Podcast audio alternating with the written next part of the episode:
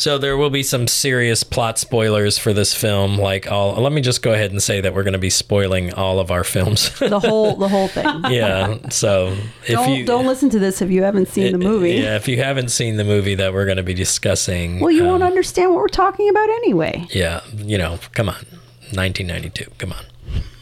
Yeah. 20 years ago. Wait, is that the math? More. 92. Little House on the Scary. All right,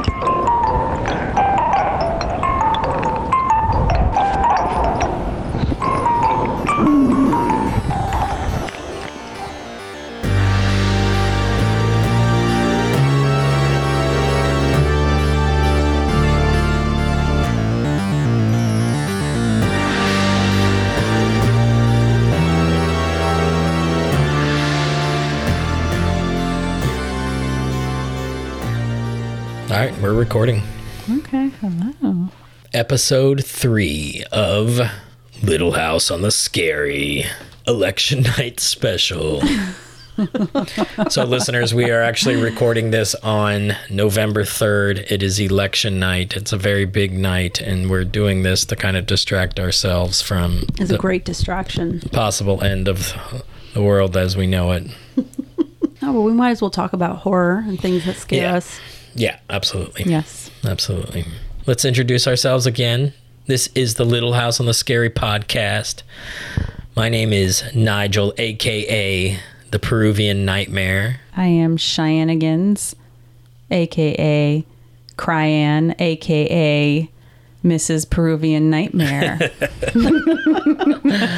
And I am Scary Anna. Scary Anna. I'm Just bringing the one it. name, mm-hmm. kind of like Cher and Madonna. She'll Yes, be coming like around the corner. When she comes. Scary Don't mess it up this time. You promised you would auto tune the last one, Nigel. Actually, yeah, I don't and have. you did not. I don't have auto tune skills. Very Actually, I think. I I promised have that I would do skills. it. We are coming with another episode here, and it's a good film that Scary Anna picked. That's right. Yeah. So, well, first, before we jump into that, for all of October, I did 31 Days of Horror. And so this, I think, is probably the fifth year I've done it, but probably only the second year that I've been successful at watching 31 Pretty movies. intense. It's really intense. yeah. Yeah. It's actually right about day 20, I really start to, it starts to get I fucking think I hard. watched four movies with you, and I was exhausted. yeah, it starts the to get hard. Um, Well, then you just phone a friend and Cheyenne to the rescue. Or I think maybe you just um, accept whatever I suggest. Well, you had the idea of making it a, a theme by the day. So, like um, Manic Monday and Satanic Saturday, and what were they thinking Wednesday? Thirsty Thursday. Thirsty Thursday. That's where it all started because Yeah. October 1st was a thirsty That's right. Thursday. Yeah, That's but right. Florida Friday was a bust. So, that, yeah. But maybe it all worked out. It's to prove that Yeah. that Florida Friday yeah. was, was a bust. It's now we know. to prove that Florida is a bust. Florida is a bust. Yeah, but I think the days helped it, but it it also made it much more challenging. Um, so I don't know how we'll do it next year. I'll think of something. I really think Nigel that you should let me pick all of your movies for October. That would be I think it would really. I think it would expand your horizon. that's a lot of that's a lot of movies. It is a lot. You could pick like a week. Yeah, that's week a good idea. Maybe. You You could should have pick guest four hosts. different people, and That's a good idea. Each one of them picks a week. That's a good oh, idea. Scary I think Anna it's coming out with the good Brilliant. ideas. It was Yeah. technically Nigel's idea. I don't know. And you have a year of training Yeah. with this podcast. I mm-hmm. think you'll you'll come up with some good ones. Oh yeah, Yeah, yeah, that's a good idea. Actually, maybe we'll make that happen. yeah. All right, for tonight's movie, we picked Candyman. Candyman. Candyman. Wait, we've said no. Stop, Candyman. stop. Candyman. Candyman. Candyman. Candyman. Guys, I feel like you're not taking this movie seriously.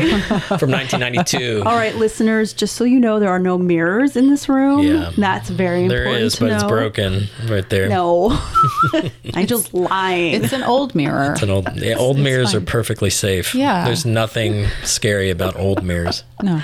It's only the new IKEA mirrors that are scary because they'll fall on your child. Oh God. Synopsis of this film Skeptical graduate student Helen Lyle, played by Virginia Madsen, befriends Anne Marie McCoy, Vanessa Williams, while, res- while researching superstitions in a housing project on Chicago's near north side known as Cabrini Green. From Anne Marie, Helen learns about the Candyman, played by Tony Todd, a hook slash knife wielding figure of urban legend that some of her neighbors believe to be responsible for a recent murder after a mysterious man matching the Candyman's description begins stalking her. Helen comes to fear that the legend may be all too real. Have you ever heard of Candyman? If you look in the mirror, you say his name five times. In cities everywhere, Candyman? they whisper his name. Right. Candyman. It's just a story, Candyman? Candyman. just a ghost story. Candyman. An entire community starts attributing the daily horrors of their lives to a mythical figure. The legend first appeared in 1890. He was attacked, mutilated, and burned to death. Poor Candyman. Helen, a woman died in there. Leave it. Everyone knows he isn't real. That's modern oral folklore. Everyone. Except Helen Lyle. Bernadette. It ain't safe around here. I don't scare too easy. Wanna know about Ruthie Jean? They ain't never gonna catch him. Who? Candyman. Who is that? I came for you. Do I know you? Now she is about to discover Helen? Get out! Get out! what's behind the mystery. I'm sick. What's behind the legend. Listen, he's under the bed! And most terrifying of all, Come with me. what's behind the mirror. He's here. Candyman. You don't have to believe. Just beware.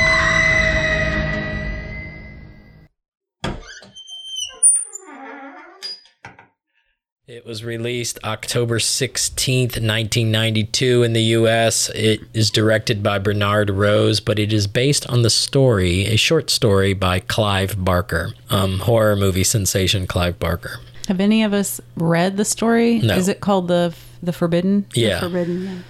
It didn't look very short. I I googled it and uh, whatever on my screen that popped up did not appear short. Although Yeah. you know my time be- between a toddler and a job, and Nothing short. Yeah.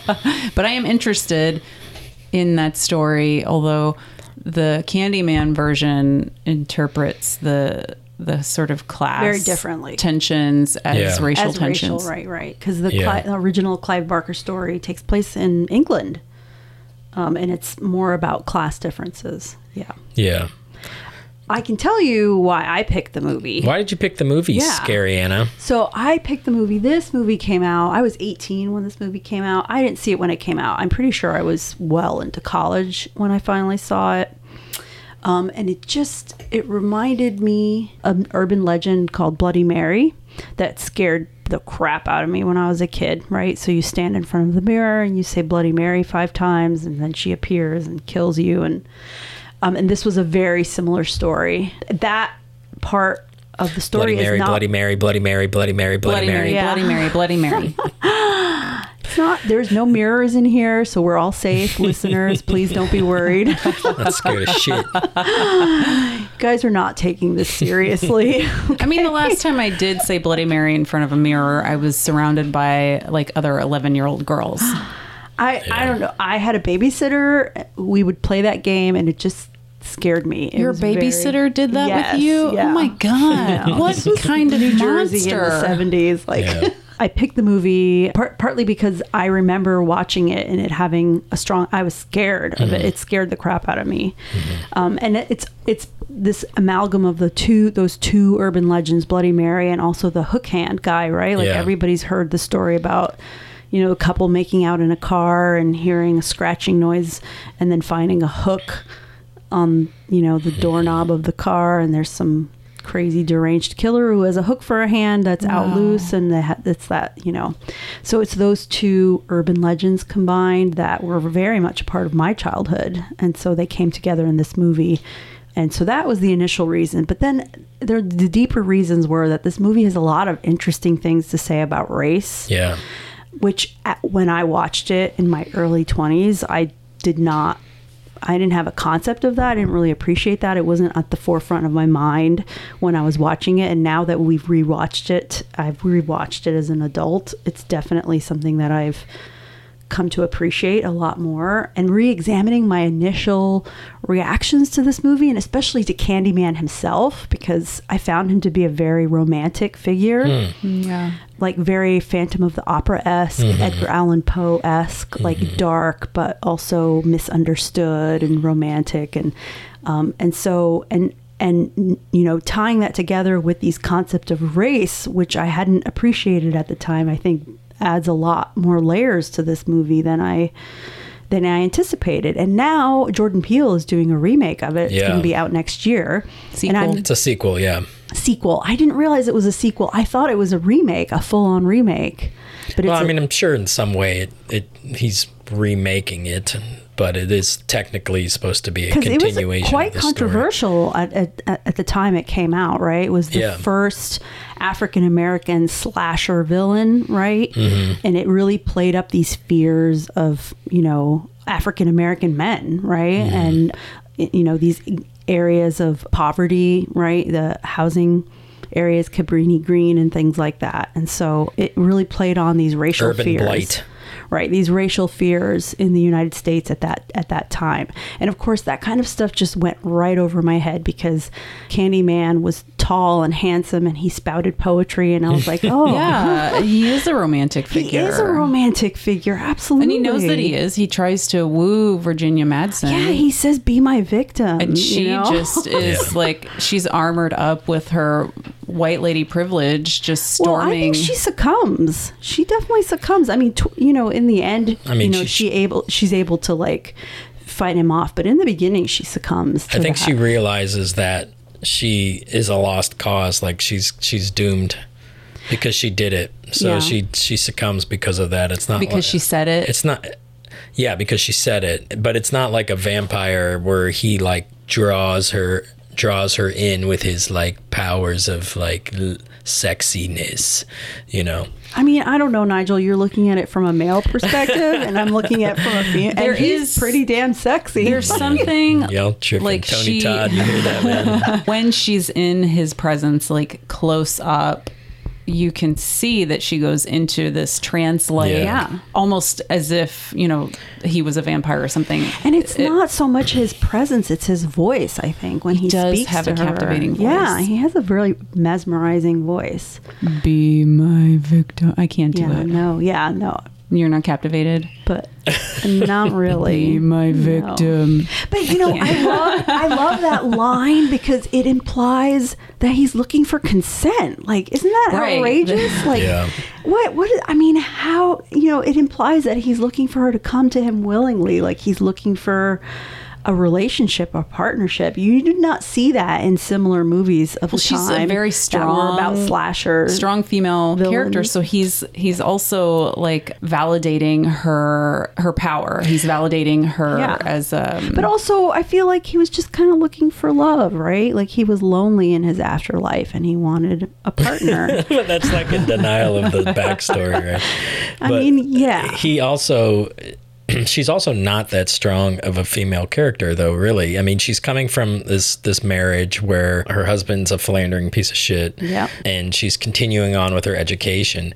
But she's also super ignorant and completely unaware of the circumstances that are happening in Cabrini Green and beyond her like she gets that the interstate divides what used to be one united housing was ini initially designed as one united housing project, and then the interstate came through, and actually the building that she lives in was.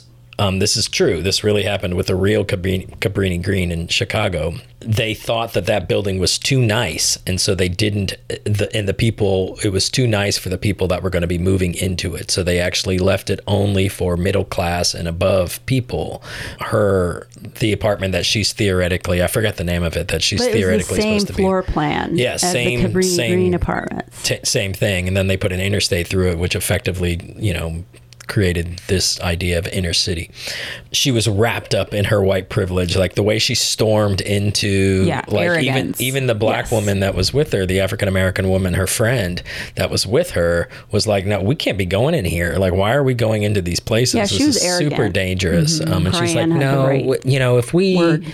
If if we uh, you know just tell them that we're grad students and like like as if like that shit's gonna It'll be matter fine. It'll be Yeah. fine. so Yeah. so i don't know if that i would equate that with like strong i think that's more No, like I think she believes that she's strong. yeah But you're right. She she doesn't. Like I forgot about that whole situation of her home life, and then even her male superiors um, at that dinner that they yeah went we're to. super that- patronizing yeah, Yeah. Well, and I think that triggered a certain competitiveness in her and a drive Mm-hmm. in her, and that that's what drove her to go to Cabrini Green and be so reckless. Mm-hmm. And and she didn't believe, she- you know, she was studying what were called urban legends, Mm-hmm. and so by default she didn't believe in them. Mm-hmm. And so I think that's what led her to. She was just doing a study. She was just doing research, and she didn't believe that she was dealing with anything real. And yeah, her hypothesis is that these are all made up. Right. yeah Exactly. but she actually went to go look at a real murder that happened right crying don't you know something about that So this is Oh interesting. yeah, the, the real murder of the guy who Anne came Marie in through. McCoy. Yeah, but the, the- guy the who came in through someone's. Yeah, it Um, really happened. Her name was Ruthie Mae McCoy. And he came through. So this happened in 1987 in Chicago.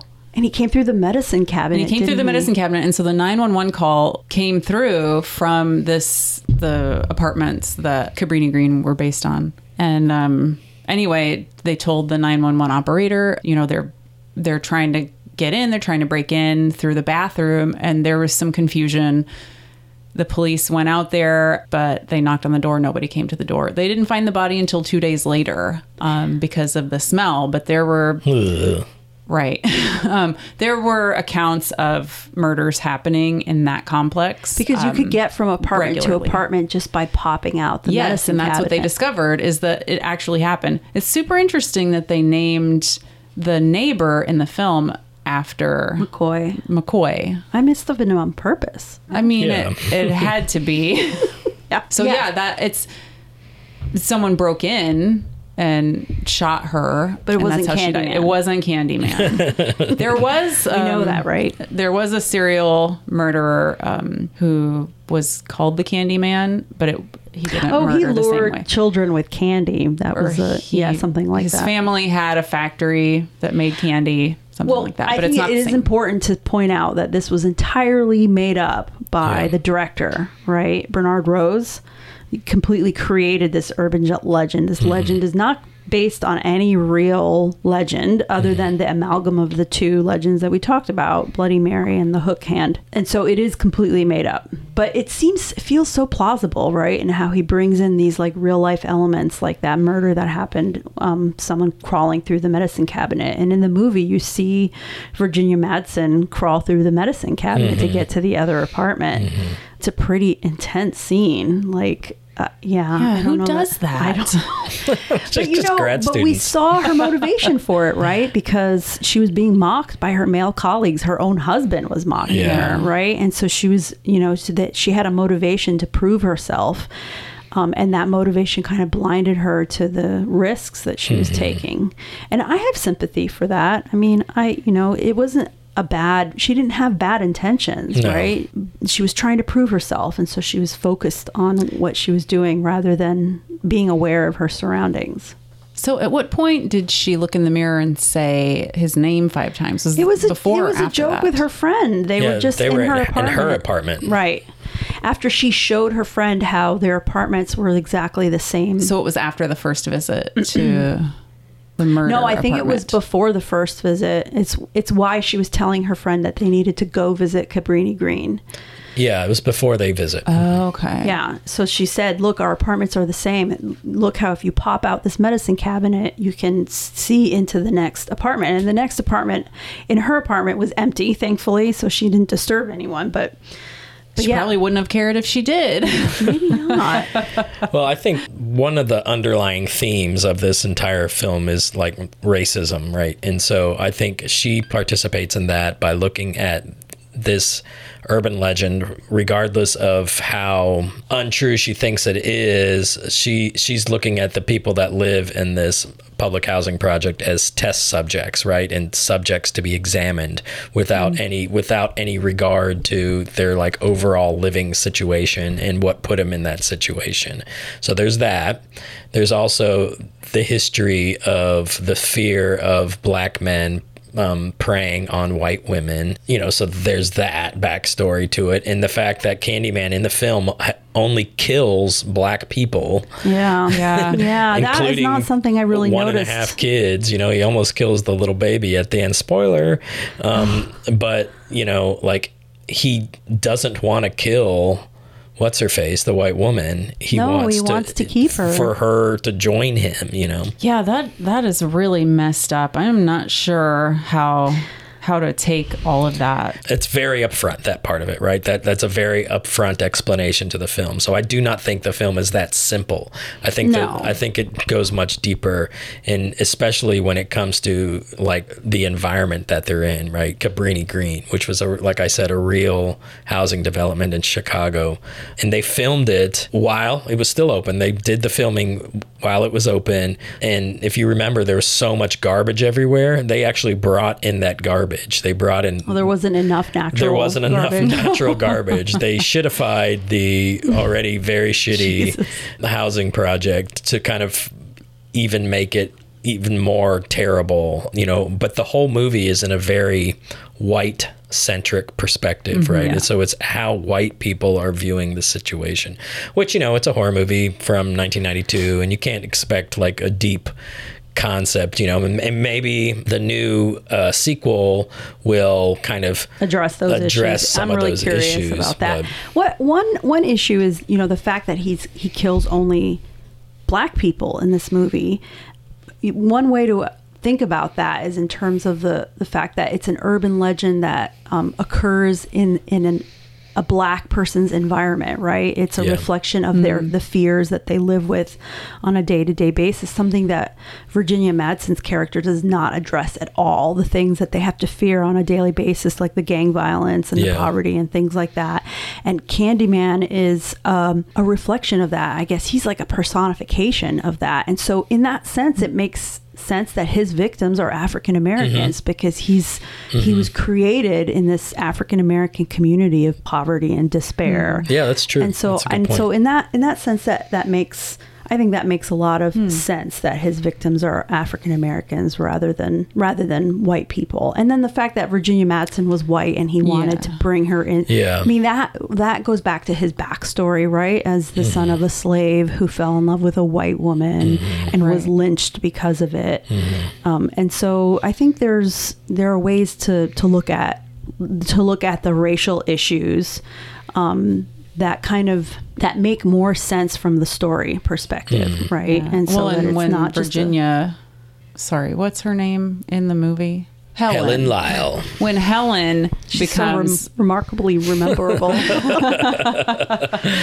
Um, sorry to cut you off there. Um, when Helen kills her first victim, it's a white man. oh, it's her husband from her Right. own. Okay, and it was Yeah. just me, or was that not vengeance. super satisfying? Well, no, her first victim was the husband's lover, and then oh no, maybe that was the second. Maybe she killed her second. Anyway, Yeah. Did we ever see her kill the second? I don't think we saw her kill. yeah, yeah, she definitely she like cuts the the girl's throat with a the hook God, I don't remember that. Yeah. I guess I was just on when she's on the phone. She's trying to call nine one one. The husband getting killed.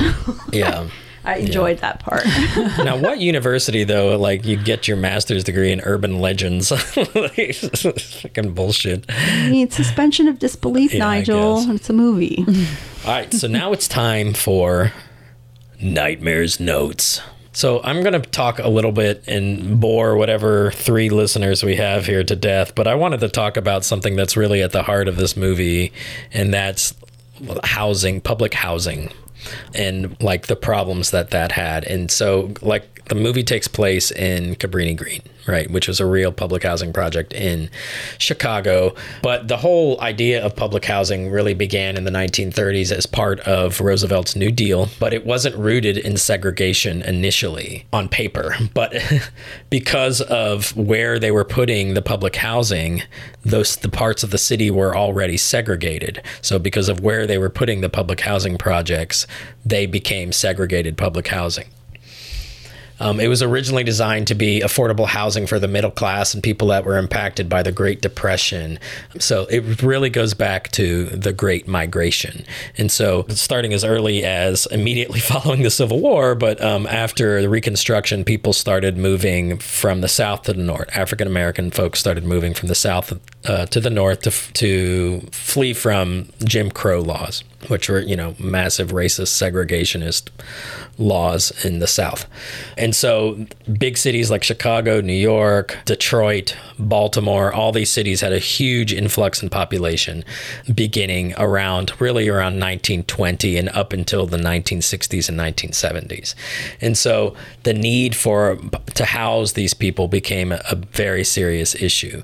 Those of you that are from the north recognize that racism is very much an issue in the north as well and so that was something that the developers of the housing projects had to contend with. And so when African American folks were moving into the urban center, um, this thing called white flight happened. And the white folks that were living in the city started fleeing out to the suburbs.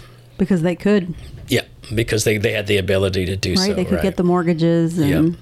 Chicago, Washington, D.C. constructed new highways and train lines that cut residents off from the rest of the city. These modern high rises quickly became national symbols of failure of the war on poverty, suffering from all the ills of chronic poverty and disadvantage, female headed households, high rates of unemployment, low levels of education, shocking levels of physical and mental illness, and most of all, overwhelming drug trafficking and violent crime. Now, this was all added to in 1949 under Harry S. Truman when he passed the Federal Housing Act of 1949. And basically, his whole point was to get rid of urban slums. And so, low rise, single, single family, like shacks that were all over in the urban center. So he wanted to get rid of all the tenement houses and things like that. And so at the time, there was this modernist idea of construction. So they started building these super tall high rises. They called it urban renewal.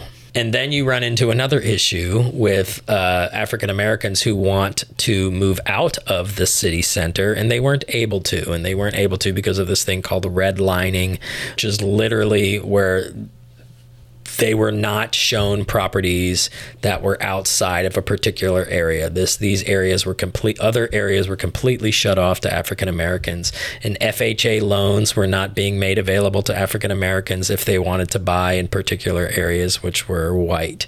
So it was a systemic planned segregationist giant machine that created these urban blight zones as they were called. So, whether in the city or the suburbs, FHA required developers seeking its financial help to include restrictive covenants in their homeowner deeds prohibiting sales and resales to African Americans. So, FHA, that's the Federal Housing Administration, that was written down that they were not allowed to sell or resell houses to African Americans in particular neighborhoods. So, some of the most famous pub- giant public housing projects throughout the country um, were Pruitt-Igoe in St. Louis. This was crazy. This we watched a short documentary about this earlier, but the infamous Pruitt-Igoe housing project was erected in 1954 when racial tensions were rife across the U.S., the megalithic complex consisted of 33 11 story buildings that shadowed the city below. The apartments were originally intended for middle class families, but quickly degenerated into crumbling residences housed only to the poor, African American American population of St. Louis. They were torn down in the 1970s. Johnston Square Apartments in Baltimore. This was sort of the backdrop for the TV show, HBO TV show The Wire. If the listeners are familiar with The Wire, that was actually shot at Johnston Square Apartments in uh, in Baltimore. So it's still open. It has it like unlike many of these other places, it didn't get torn down, um, but it's only now open to uh, 60 year old plus residents. So only old people are allowed. Keeps the violence down. Theoretically speaking, yeah, but the poverty and the violence is still there with the gangs. Techwood Homes in Atlanta, built in 1936, was the nation's oldest housing project lo- located across the street from Georgia Institute of Technology, one of Georgia's most prestigious universities. So imagine that. You are an African American living in these really terrible housing projects looking across the street at this glamorous university. And then, of course, Cabrini Green, Chicago, 70 acres filled with mass, uh, notorious for mass murders, gang, and drug activity. A sniper uh, was set up on the 10th floor and in 1991 and killed several people. This is an interesting story. In 1981, the mayor, Jane Byrne, and her husband decided to move into Cabrini Green to display their solidarity with the residents, and she lasted about three weeks before moving Jeez. out. It was torn down uh, beginning in the 1990s into 2011. It was finally torn down. So, what was being displayed on in the movie Candyman was like super real and a real problem in these big urban centers. I, and I read that they actually, um, in order to minimize the issues with gangs, they ha- hired actual gang members to be extras in the movie. I, yeah, I believe it. and they still, I mean, they still had one of their production vans shot up. No, nobody was hurt, thankfully. Yeah. Um, but yeah, the violence was real. Yeah. I just I just find it and we were talking about this earlier like how um, I don't know what the term is, it oxymoron, like how we blame people who live in these disastrous situations that were created and designed for them to live in. We, for somehow not rising above Yeah, for their not- disastrous environment. Yeah, right. So we blame them even though we Created, created the, the, situation for them we to built be in. the cage around them, and yeah, And then we say, why don't you just get out? Yeah. yeah, yeah. I got out of my cage. Yeah. So it's really a sickening kind of legacy of this country. It's one of one of many. Well, and I sickening think one of the legitimate criticisms of the movie is that it it used the setting without addressing any of those underlying right. um, issues that we create. We created these situations where these people have to live in this environment, and instead it just kind of exploited that um, environment of violence, you know, for its own purposes, for the purpose of the movie. And so Mhm. that I think that's a legitimate Yeah, definitely, definitely. criticism of the movie. Yeah. These developments are run by the St. Louis Housing Authority. This is a far cry from the crowded, collapsing tenements that many of these people have known. Here in bright new buildings with spacious grounds, they can live. It was a very beautiful place, like a big uh, hotel resort, I'd say. It was like uh, an oasis in the desert. All this newness. I never thought I would live in that kind of a surrounding. What happened? Well, one day we woke up and it was all gone. We pulled up with the moving van. I knew at that point that it was hell on earth. Pruitt-Igoe looks like a battleground. Vandalism and neglect have left fear among the remaining occupants. In the middle 50s, St. Louis thought it had solved its low-cost housing needs, but instead a monster was created. The experiment had gone terribly awry. It was just uncontrollable. So, what's interesting to me is the sort of embracing of the violence um, by a lot of the the characters that are shown. But the um, when Helen meets who she believes is the Candyman, The and then fake- he's the fake fake Candyman. Candyman. But that that guy knew what he was doing. Yeah, he was right? taking He's- advantage of the legend. Yeah. Yeah. To to what end? Just for power? Yeah. Well, I, th- and this leads me to one of the more fascinating aspects of the movie for me, anyway, is that unlike a lot of villains, like Candyman talks about the reason for his existence, like Mm. how he, why he exists, like what he needs to exist. Mhm. So I, there's a quote that I want to read to you guys. Read it. um, Candyman says, I am the writing on the wall, the whisper in the classroom. Without these things, I am nothing. So now I must shed innocent blood. Come with me. So he says this to Helen, and this is after Helen has, is, has been beaten up by the fake Candyman, and she has pointed him out in a um, police lineup, and the fake Candyman has been arrested, and people are like, "Oh, there's no real Candyman. The Candyman Mm-hmm. was just this regular guy, and now he's arrested, and now there is no Candyman." And Thanks, that- white lady, for saving that- us. We're, we're like we're like almost an hour into the movie at this point, um, and we haven't actually seen Candyman. Yeah. And it's at this point that we actually see him for the first time. He first comes onto the screen after this because people have stopped believing in him. Yeah. Because Helen has shown people that he doesn't exist. And so he says to her, Now I have to come back. And because I, I have to exist, the only way I can exist is if people believe in me. And so now I have to come and shed innocent blood all over mm-hmm. again so that people can believe in me.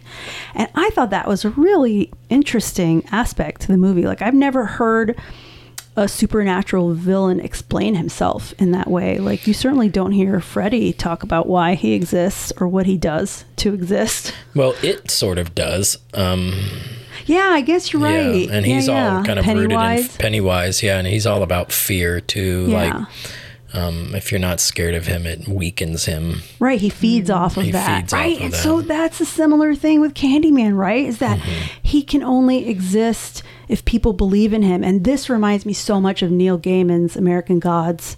So Hmm. that that novel, American Gods, where the god the if you guys listeners, if you have not read this book, American Gods a by Neil book. Gaiman, please. The please TV show is awful, but the book is That's good. generally true when TV shows are made of amazing books. But anyway, please read it. But the, the premise of the book is that gods exist when people believe in them. And so, like, there's a series of gods that exist in Europe, those old pagan gods. But when Europeans moved to the United States, they brought those gods with them, but they created Americanized versions of those gods. Super fascinating how these gods interact with each other and how they're desperate to get people to believe in them because that's the only way they can exist. And so this ties into, I mean, Candyman happened way before the, the movie was written way before Neil Gaiman wrote his book, Mm. but I think it's probably a, one of those underlying themes that, that comes That's across in a lot of stories that these like ghosts or legends or myths only survive if people believe in them. And as soon as people stop believing in them, they die. And so Candyman, his existence was threatened by Helen because she proved him to be false. And so then he goes after her and he says, Now I have to prove myself all over again, and you're going to help me. You're going to join me. Mm, it puts all of the the sort of responsibility for his actions on her. Yeah, I mean, and it, it is kind of her fault. She is, she did go in as in this interloper, as this outsider, and like you know, she was warned not to do these things, and Yeah. she did them anyway. Yeah, and then he killed that dog. Yeah, poor dog. Cut and then head like off the yeah, he he does like literally and physically pin all of the blame through evidence on her. On her. And so for me watching it, it's like well, you can't resist him now uh, because Yeah, that's what like I was saying. Yeah. you're ki- you kind of are stuck now. You're you're hated. Um, You have no family. You're in a mental institution. You and killed your friend. Yeah. yeah, like you have no reason to live now. But but ironically, also, um, what he did to her kind of brought to light the reality of her life is that she didn't have friends and family. Her husband did not love her. He would not Mm-hmm. Mhm. stand by her. He, he kind of like what Candyman did to her brought that reality out into the open. It's not like he made her husband cheat on her and run away from her and not support her. Yeah. That wasn't Candyman's fault. Yeah, and I think that's interesting too. Um, the sort of interfamilial kind of relationships. Like her, her family was torn apart, but you know, for some of the rules at these large housing projects, like uh, like I think it was either Cabrini Green or it was Pruitt-Igoe, men, adult men, weren't allowed to stay there because of the this racist idea that adult African American men are like more violent, and so they, so I think like at Pruitt-Igoe, like ninety seven percent of the the tenants were female run households. And so you know all the men weren't even allowed to stay with their family. So the whole essence of this structure was destroying the family unit it was breaking apart the family unit initially. So another by design. by design it was designed to break apart this family unit um, out of this this this fear that the men would cause trouble you know? And there was lots and lots of gang activity and lots of murders. Um, so it's kind of ironic. I don't know. They they didn't touch on anything like that in the film i don't think. But yeah in reality they were designed to kind of dissolve the you know nuclear family. Wow. It kind of ties in with what you were saying about if if no one believes in him then he dies. Like um it, it's a metaphor for kind of like all of our human basic needs is if no one believes in us then part of us dies. Um like if you don't have support, Yeah. um, if people believe you to be a danger or a menace, um, then some of that is going to come true. or, or Um, maybe just like basic neglect or like well, that's what happened with those housing those housing units right is that they built them they put all this money into them and then they refused to maintain them Yeah. right they refused to maintain the elevators the water systems everything went to shit and then uh, it was an impossible place to live in. And so that kind of neglect that's what killed them off. Yeah. and i do have another quote that i want to say from candyman because i think this is really interesting. It speaks to the the difficulty of existing like of living life right? And so he says why do you want to live? If you would learn just a little from me you would not beg to live. I am rumor. It is a blessed condition believe me. To be whisper- whispered about at street corners to live in other people's dreams but not to have to be. Right?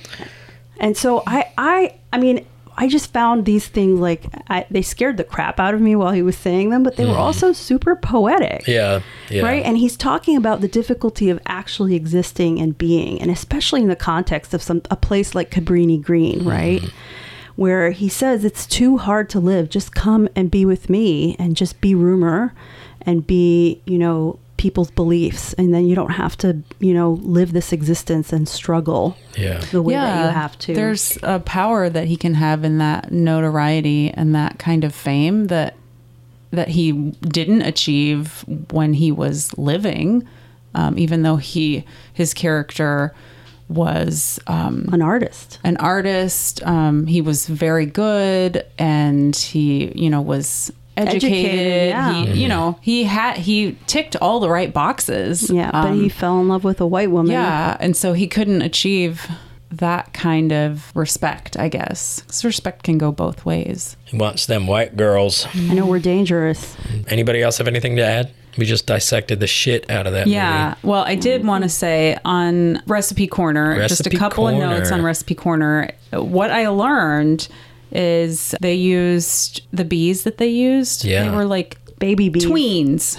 Oh. they were babies Yeah, they were very young. What's fascinating about this movie is that it was mostly physical effects. They didn't use Yeah. digital. Practical Like they, yeah. they they used real bees. So Virginia Madsen uh, was allergic to bees, but they had special bees that they bred for the film, and uh, they they were the baby ones, Little passive. baby yeah, that still sting, but look like adult bees, but the sting is like less venom. Ouch! No thanks. Uh, poison. So she did get some stings, but they had a, a guy with an EpiPen on hand. Um, wow. I don't know if we know any uh, any beekeepers around here. If we were going to remake this, we would use real bees. yeah I don't But think we could afford bees. the the Use some babies or the from teen michaels i think Yeah. we could get little, just little furry ones, like fake ones, yeah and we could bzzz, bzzz. Oh yeah, yeah, Yeah. yeah. The sound wouldn't be yeah, the difficult. sound. Um, But that that scene where he like opens his shirt up and his torso is all like bees.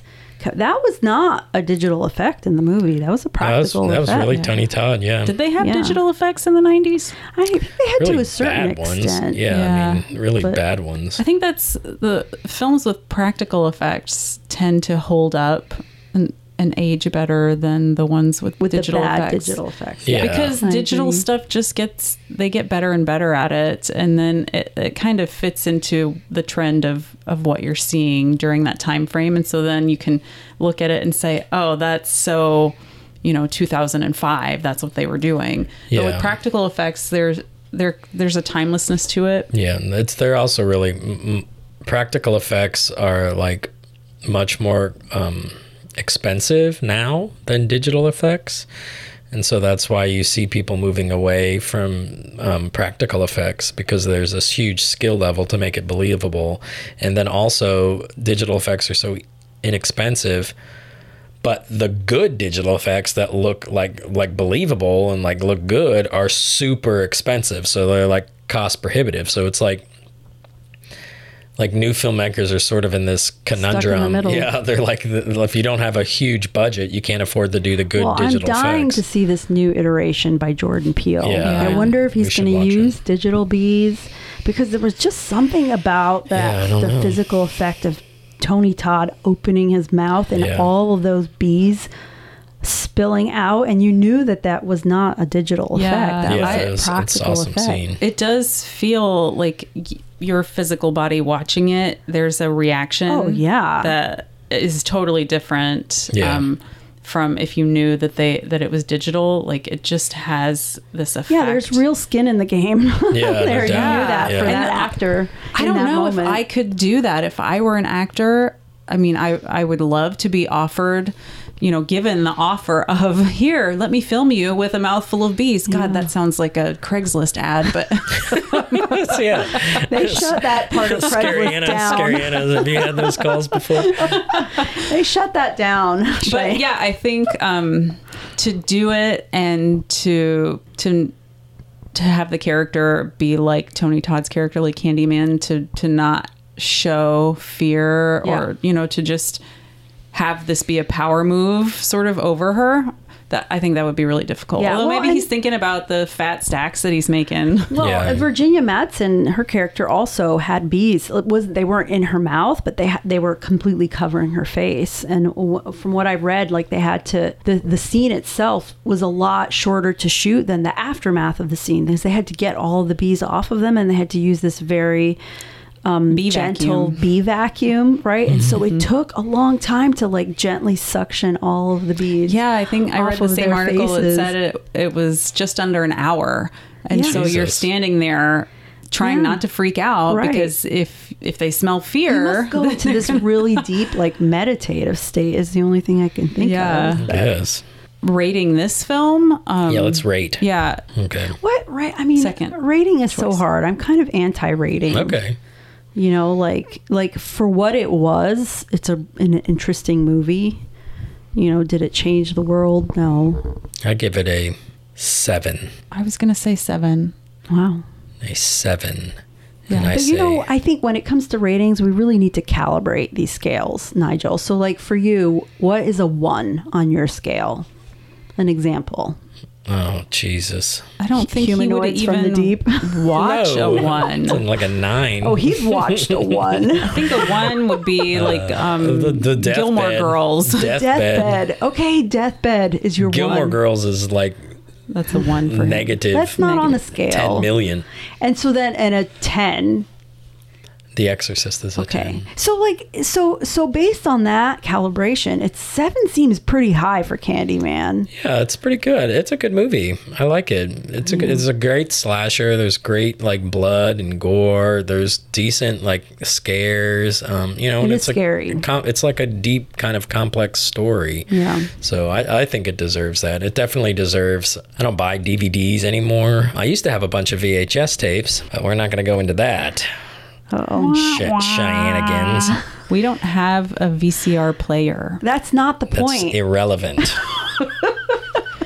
anyway, uh, so I buy digital, but I, yeah, th- this isn't something I would ever own, but I would definitely I was fine to rent it or find it streaming. But yeah, You would Oh. rewatch it. You have I- I rewatched, have rewatched it. it, Yeah. so- so that is an interesting criteria. Would I own it? Would Yeah. I not own Yeah, it? absolutely. That's, a, Yeah. that's good. So you wouldn't own it. No. But you would rent it. Probably I'd probably I don't know if I'll Right. watch it again now like that I've seen are it. the, there are movies would you pay money to see this and uh, that and on that scale i can rate something i would pay money to see this Okay. whereas humanoids from the deep i would not pay money This It's a good movie. Humanoids is a good movie. no i would not pay money to see that so that is a good i like that that's going to be my scale would i pay money to see this or would i not i okay, would that's i fair. would pay money That's fair. yeah. and i did pay money You did. Thanks, Amazon. For Thank all you. of us. Thank you for treating all us. of Yeah, I, I like the film. I like that that there's a lot to unpack and discover with the film, and that makes me appreciate it more Yeah. because now, you know, maybe I will rewatch it and I'll look at it with new information, um, and I can appreciate some of the other things that went unnoticed. You know, when I didn't have Scary Anna's perspective or Nightmare's perspective. Are you going to give us a hint as to what you're picking for the next episode? Yeah. So I, you know, in starting this podcast, uh, I've really been questioning what horror is and what it means to me because I came to horror through you, Nigel, and um, It's the Peruvian nightmare. Peruvian. Sorry, nightmare. Um, you brought horror into her life. You did. Peruvian nightmare. Um, she didn't know what Jew. horror was before That's you. how I so, um, you know, sometimes you and I disagree on on what is horror or what is scary. Actually, Use the term What is- horror adjacent. what is scary and um, the films that we've watched for the podcast up to now have not been scary to me in the way that i that would keep me up at night or to give me nightmares. So i i'm thinking that i want to choose a film that s- has staying power in my mind something that i've seen that has terrified me and then revisiting it now um, later w- sort of with this more knowledge about what horror is and what what it means to be attracted to putting yourself in making yourself vulnerable to being scared It's so like what does that mean Yeah, Yeah. it's so personal. The things that Yeah, that's good. scare us. and uh, and it may be that um, that we revisit this thing that was terrifying to me and it's not scary anymore or that it's really hokey and you know it, it can be really personal to each person but also to the time of your life that you're in and the things Yeah. that are going on so you know that's that'll be interesting Cool. yeah You can find us on iTunes.